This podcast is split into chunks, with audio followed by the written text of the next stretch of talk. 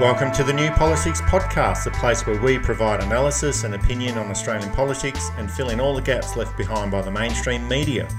In this episode, we look at how the 2019 election campaign is travelling, the sinking feeling of the politics of water, and the mainstream media. How are they affecting the election campaign so far? I'm Eddie Djokovic, editor of New Politics. I'm David Lewis, president of the Cayman Islands Chamber of Commerce. We're into the third week of the 2019 election campaign, and real votes have been already lodged in pre polling booths all around the country. It's been an up and down campaign so far. We've had the revelations of a water buyback scandal, a range of policy announcements from one side of politics, but from the other side, beer swilling, sheep shearing, lawn bowls, and football. But the real question is have people really started listening yet? Or will they wait until the final week of the campaign to start focusing their attention on the election? The Liberal Party is too obviously in the pockets of vested interests that aren't necessarily in the best interests of Australia. The last time this happened was about 1940. What was then the United Australia Party, no relation to the current United Australia Party, collapsed in 1943. It was nearly wiped out of office in 1944. It restructured itself as the Liberal Party and then went on to great electoral success in 1949. I think most people have made up their mind. There's a poll saying 73% of people have already made up their mind. A lot of this election campaign is rather redundant. It's been a very unusual campaign because there's been the Easter break, then there was the Anzac Day holiday, and it's also all wedged in between the school holidays. So it's almost like the first two weeks were just a warm up lap both sides were clearing out their throats, testing out different messages, different ideas, and it's almost like the first two weeks didn't really matter that much because people weren't that focused. I've had friends of mine who are Labor supporters be a bit worried about Labor's tactic of small target. Labor tends to do better with charismatic and popular figures. Bob Hawke, Paul Keating, at least once, Kevin Rudd, and Julia Gillard, at least in retrospect the government's campaign has been, frankly, disastrous. Probably the most entertaining and most disturbing interview of the last 10 years was Barnaby Joyce on Radio National. Half panicked, half paranoid, half bluster. So it's three halves, and I'm not retracting from that because it made no sense. So you may as well have three halves. Jumping around trying to defend the indefensible. No, I wasn't so sure about how the campaign was travelling, and initially I thought, well, the overall process for the Liberal National Party is a save the furniture strategy, and that's speaking to their base so that they don't think about sending off their preference to One Nation or the United Australia Party or going over to the Labor sides. But just recently, over the past week, there has been a tightening of the polls as well. Now, polls can be read in so many different ways. Consistently, it's been 52 to 48% in the two party preferred vote in the favour of Labor for a long, long time. There's been two polls over the past week. One was News Poll, which showed a tightening of 51 to 49%, and there was also an Essential poll that was released recently as well, which had the same figures. For a long, long time, we've been saying that the Liberal National Party will be wiped out in this election campaign, but do you still think that might be the case? I actually think that we might be looking at another term, Liberal National, to be quite honest. And I think it's going to happen through preferences. I, I think Labor is going to win the primary vote. But I think in those marginal seats where people will vote for independents, the preference flows will go to LNP. And I think that we might be in another term of minority government. Well, in yesterday's debate, Scott Morrison did say that federal election campaigns and elections are usually quite close. And numerically speaking, he is quite right about that. An election result of, say, 53 to 47%, that sounds like it is numerically close, but that's actually a landslide in Australian politics. 52 to 48 on the two party preferred vote can also be a landslide as well. But also, the last election was close to 50 50 in 2016. I'm thinking about the 1998 election where the Liberal National Coalition they actually won with a two-party preferred vote of 48.5 and they managed to win the election by 10 seats or, or thereabouts. It's not necessarily all about the two party preferred vote. In the Australian political system, it's all about how many seats you win. But do you think it would be possible for the LNP to win the overall election with a vote of, say, 48.5% or 49%? There are all these marginal seats in Sydney's West, in Melbourne's West, in the outer suburbs of Brisbane, some rural seats. There are strong independents running. I don't think there's a lot of strategic voting. There are exceptions. Apparently, in the uh, Wentworth by election, the discussion on the line was how do we make sure Kerryn Phelps wins? And a lot of discussion on preferences. But that won't happen in every seat. A lot of people, of course, don't know how the preference system works. It's actually a very fair system but you have to know how, how it works to make sure it works properly. And people will donkey vote one, two, three, four, five down the centre. People will say, I recognise that name, or I'm going in, I'm going to vote for the Liberal Party. I don't know these other people are, but I recognise that person, so it's number two.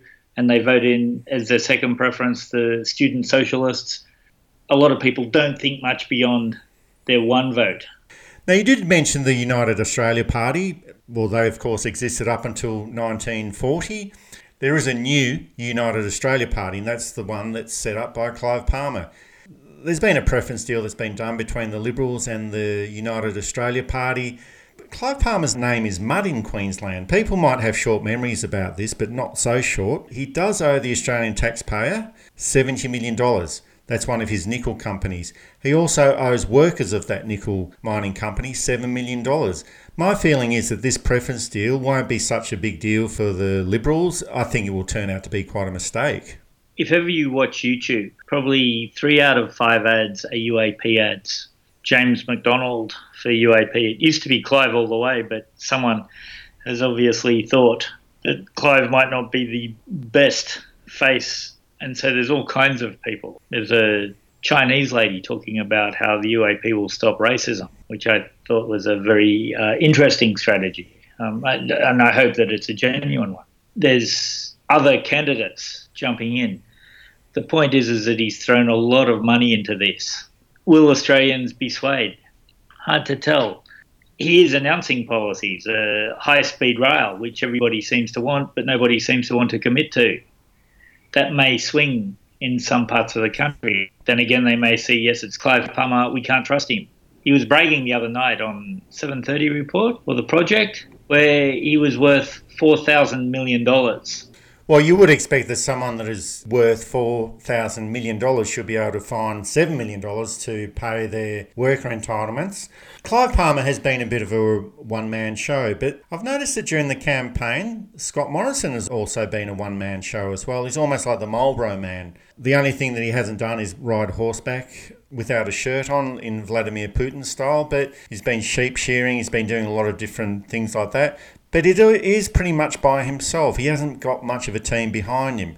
Whereas Bill Shorten comes with the team. He's out there with Tanya Plibersek. He's out there with Chris Bowen. He's out there with Penny Wong. He's out there with a whole range of different people bes- beside him. So that seems to be the difference between the campaign the individual on one side and the team on the other side. Penny Wong has been a high profile candidate, bit of a head kicker actually. Tanya Plibersek it shows a confidence in his ministerial team or his potential ministerial team. Where's Josh Frydenberg? Where's Matthias Cormann? Uh, Mitch Fifield was uh, on Q&A last night, and I don't think he'll be back on TV for a while if his performance was anything to go by. You're listening to New Politics. You can subscribe to us on iTunes, listen through SoundCloud and Spotify, or find us at newpolitics.com.au.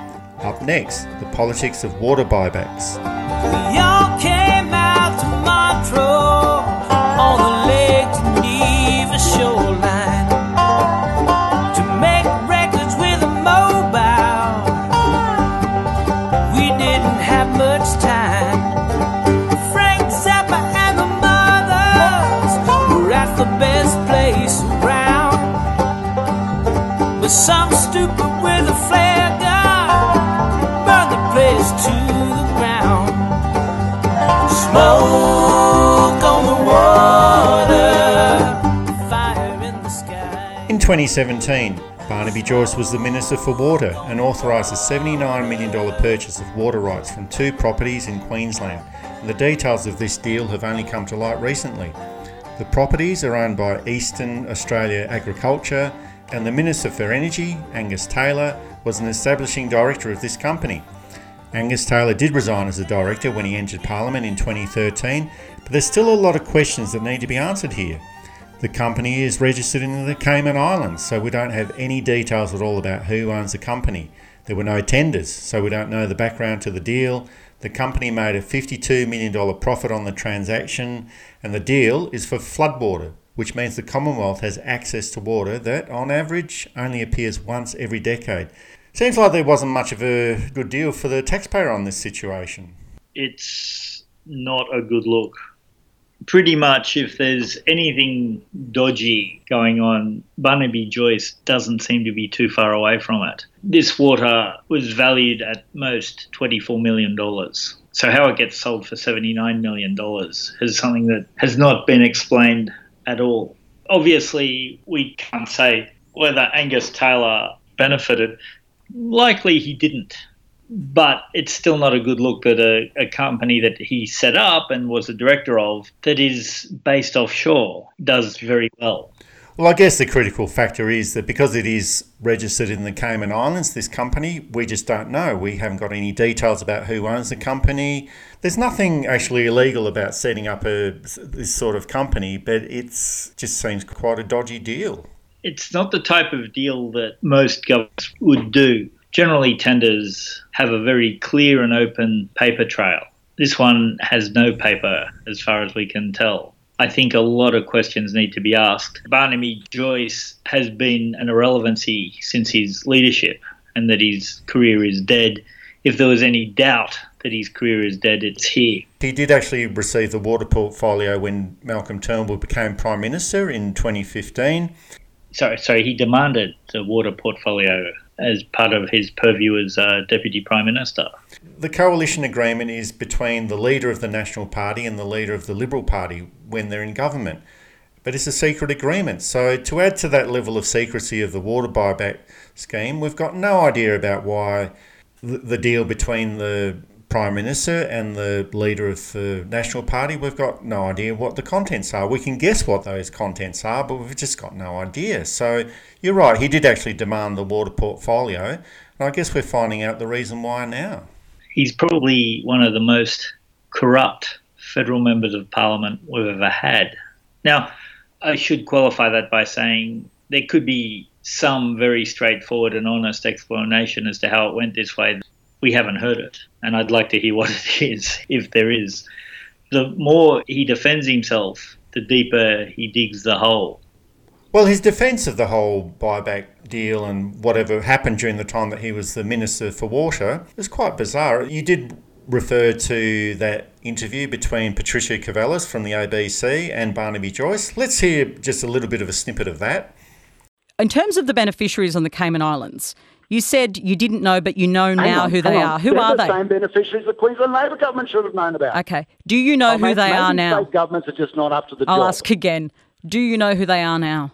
Do, maybe the Queensland Labor government, who recommended this to us, the Queensland Labor government, Labor, Labor, Labor, Labor, Labor government, who recommended this to us. Do you know you who the beneficiaries are now? Are there are any associates? I'm asking you. I'm asking you a question. That's been described as one of the most bizarre interviews ever between a radio journalist and a politician. I'd go one step further. It's just the most bizarre interview between anyone that I've ever heard on radio. There was no defence to Joyce's decisions when he was uh, Minister for Water. It just seemed like he was talking over the top. There wasn't any sense behind what he was saying. And it seems like Barnaby Joyce's brand of retail politics is going to end up in the bargain basement bin. Like it just doesn't seem like it's going anywhere. So a lot of people in the media they were quite amused by someone like Barnaby Joyce, like he comes across as the political joker within the system. He's part Joh Bjelke-Petersen, he's part comedian, he's part something else. But Barnaby Joyce is not a clown. It seems like whenever there is a National Integrity Commission that is set up, hopefully sooner rather than later, he'll be one of the first people that's lining up there. he's basically a small town mayor with a federal reach and a federal budget. Favours, and all politicians do favours for each other and use those lines of influence to push policy. It's whether you do them for the greater good or whether you do them for personal gain. He's clearly done them for personal gain. He's clearly in the pocket of big mining and big farming. Michael McCormack had an interview that has been completely overshadowed by the Barnaby Joyce Pat Karvelas one, in which he couldn't actually point out a recent policy of the National Party that favoured farmers over miners. With Barnaby, it looks like he's on track to win New England again. I don't know what they put in the water in New England although the independent Blakester is being mentored by Tony Windsor. So that could have an effect. And we might see Barnaby with either a much reduced margin or even being pushed out of office. I found that interview, I listened to the first 10 minutes of it just after it went up online, and it was quite odd.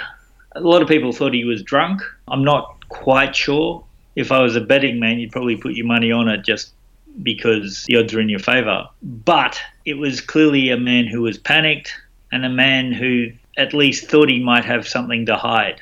The notion that a minister would let negotiations of that size go at arm's length is astonishing. Well, you do compare someone like Barnaby Joyce with someone else like Ian Sinclair. Ian Sinclair used to be the party leader of the Nationals, and he actually held the seat of New England for 33 years.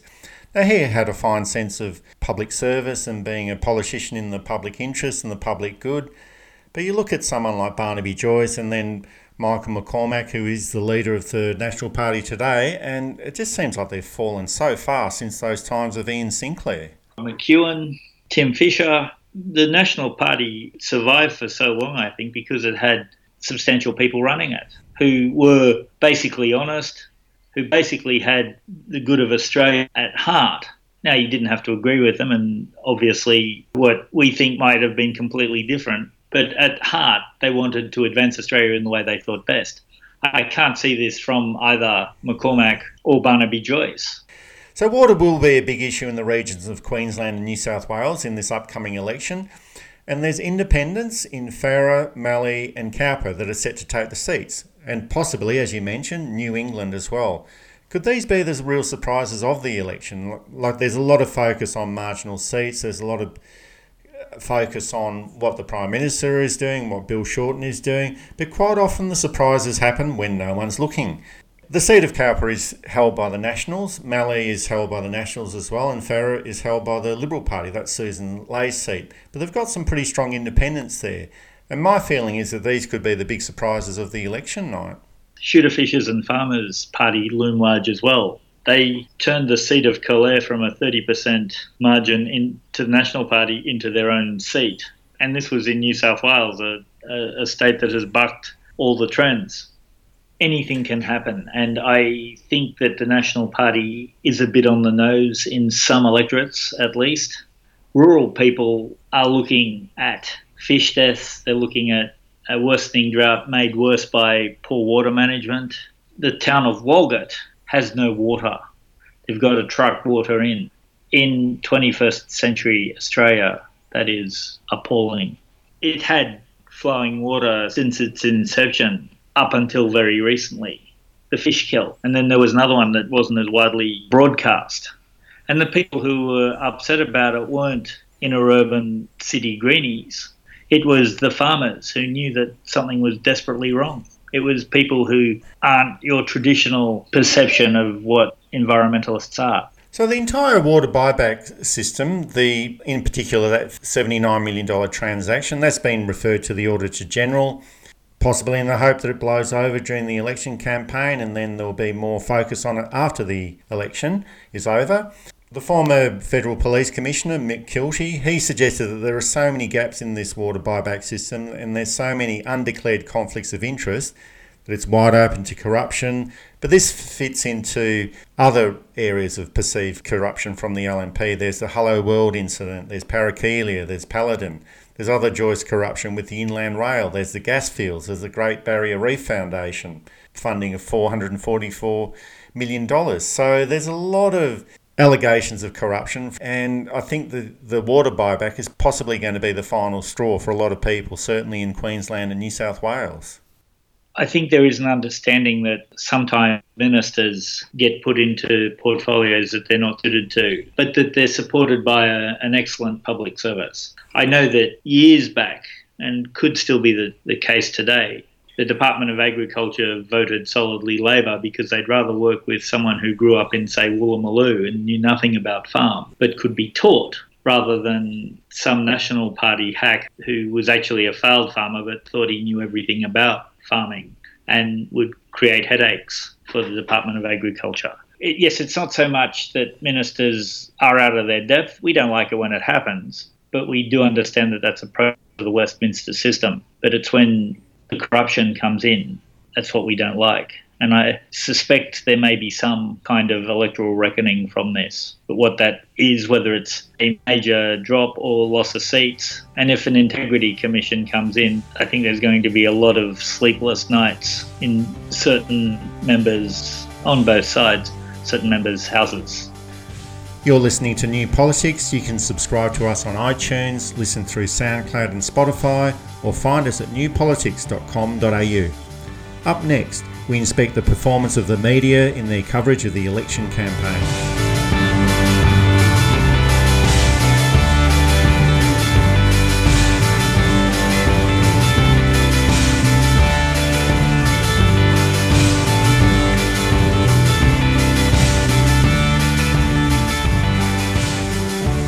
Winning election campaigns are based on how well political parties engage the media, and there's a number of different techniques used to attract voters. There's a whole range of social media now being used, such as Facebook, Twitter, Instagram, and overseas platforms such as WeChat and Weibo are being used to engage Mandarin speaking communities in different electorates. Despite this, most political information is still disseminated through journalists from the mainstream media, and that's television, radio, and print, and they're usually embedded within the respective campaign teams, hoping to gain enough information to produce the content they need to reach their hourly deadlines. But most of the media reporting so far has been looking at slip ups, journalists trying to be the star reporter that captures the gotcha moment, and they're more interested in providing a dream run for the Prime Minister through uncritical media questioning and the broadcasting of positive images. I've actually lost track of how many pubs Scott Morrison has visited during the campaign, and I'm actually beginning to wonder if he may have a drinking problem. So far, the Prime Minister has evaded much scrutiny, he's evaded much of the truth, and continuously deflected away from the performance of the Liberal National Government over the past three years, and instead, much scrutiny has been placed on the opposition leader, Bill Shorten. An aspiring Prime Minister does need to have the blowtorch applied to them if they want to be Prime Minister, but have we seen too much heat put onto Bill Shorten and not enough onto Scott Morrison? Scott Morrison is a very strange candidate for Prime Minister. He has a lot of questions over his own. Nobody quite knows why Malcolm Turnbull was was rolled. I mean, we all know why he was rolled. It's because that he annoyed sufficient numbers of Liberal Party donors prepared to support the party anymore even though, of course, Malcolm was one of the biggest donors. Morrison's own winning of his seat of Cook was shrouded in mystery. He had lost quite badly the initial pre selection, and his opponent, Michael Kalk, was uh, basically run through the Murdoch papers' worst tendencies for character assassination. Scott Morrison never looks comfortable. He never looks like he's in control of the situation. There was the clip that went around social media of him drinking beer in Young Liberals, and they start chanting, He's no Bob Hawke. Now, Tony Abbott, of course, got derision for sculling a beer. A lot of people felt that it wasn't very prime ministerial. Scott Morrison takes a mouthful that looks like someone who doesn't like the taste of beer. Australians aren't interested in the big drinker anymore. They just want somebody competent and in control of the situation to be Prime Minister. Well, that's one reason why I do find the whole campaign imagery of Scott Morrison to be quite bemusing. That he's shown walking into a pub, he, he's shown drinking beer with a mate, he's shown drinking beer in a crowded hall with other beer drinkers who seem to be a little bit drunk as well. He's shown shearing a sheep. He's shown lawn bowling. He's shown hitting a cricket ball. He's seen kicking a football. One thing that I've noticed amongst many journalists that are out there reporting the, the campaign is that they all say that the election campaign is actually quite boring. And I'm wondering why that is because there's so many things that they should be looking for. And I think that instead of following Scott Morrison and recording him shearing a sheep, they should be asking him decent questions about what his actually policies are.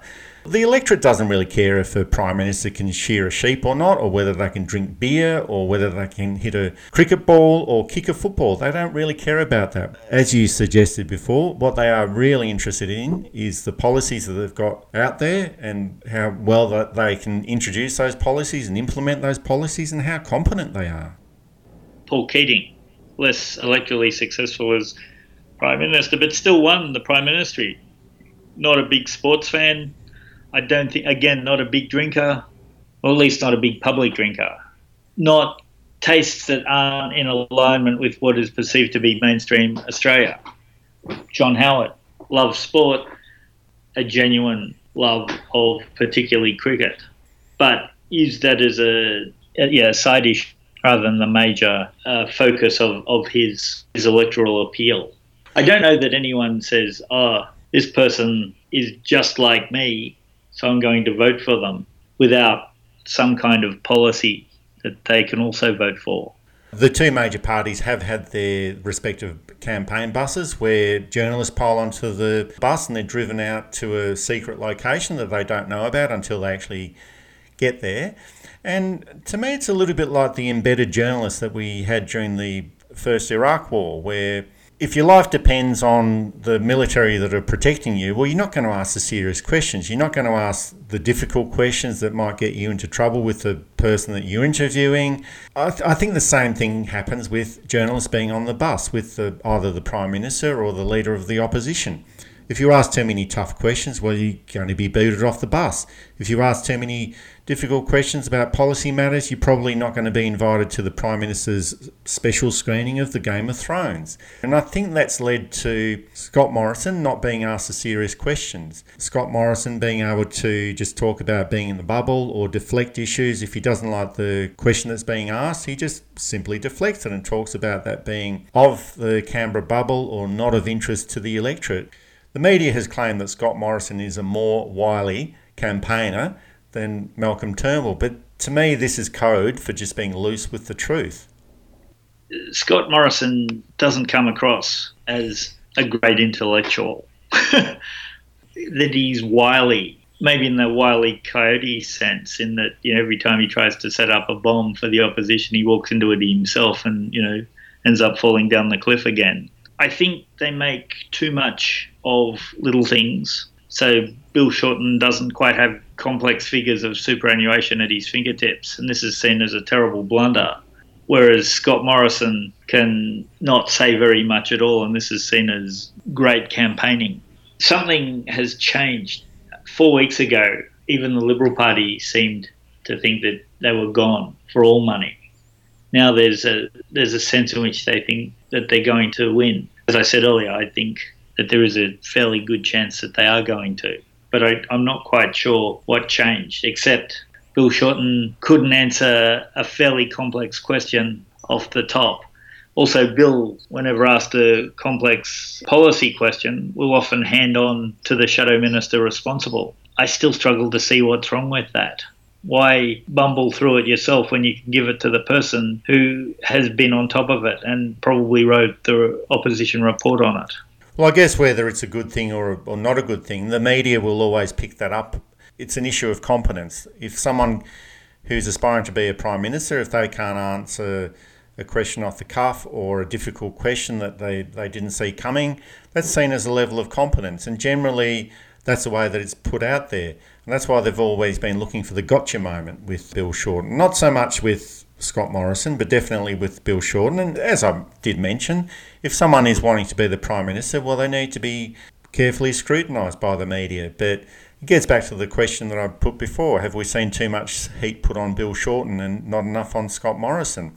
Because I've lost count of how many journalists start off their propositions or their questions, whether it's directly to Bill Shorten or whether it's to a panel, a political panel, or a question to voters, they ask, why is Bill Shorten so unpopular?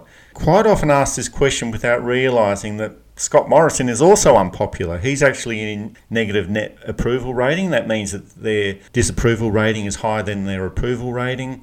Bill Shorten, now there's no dispute about this. He does have a high disapproval rating. His disapproval rating is 51%, but Scott Morrison has got a disapproval rating of 45%.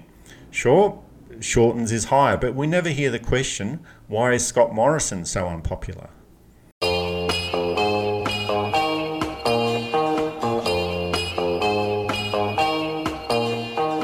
Now, the media was also making a big point about the amount of debates that should be held during the election campaign. In American politics, there's debates left, right, and centre, but they do have a, a national press council over there that moderates the, the debate. So there's definitely a, a minimum amount of debates that happen in US presidential campaigns.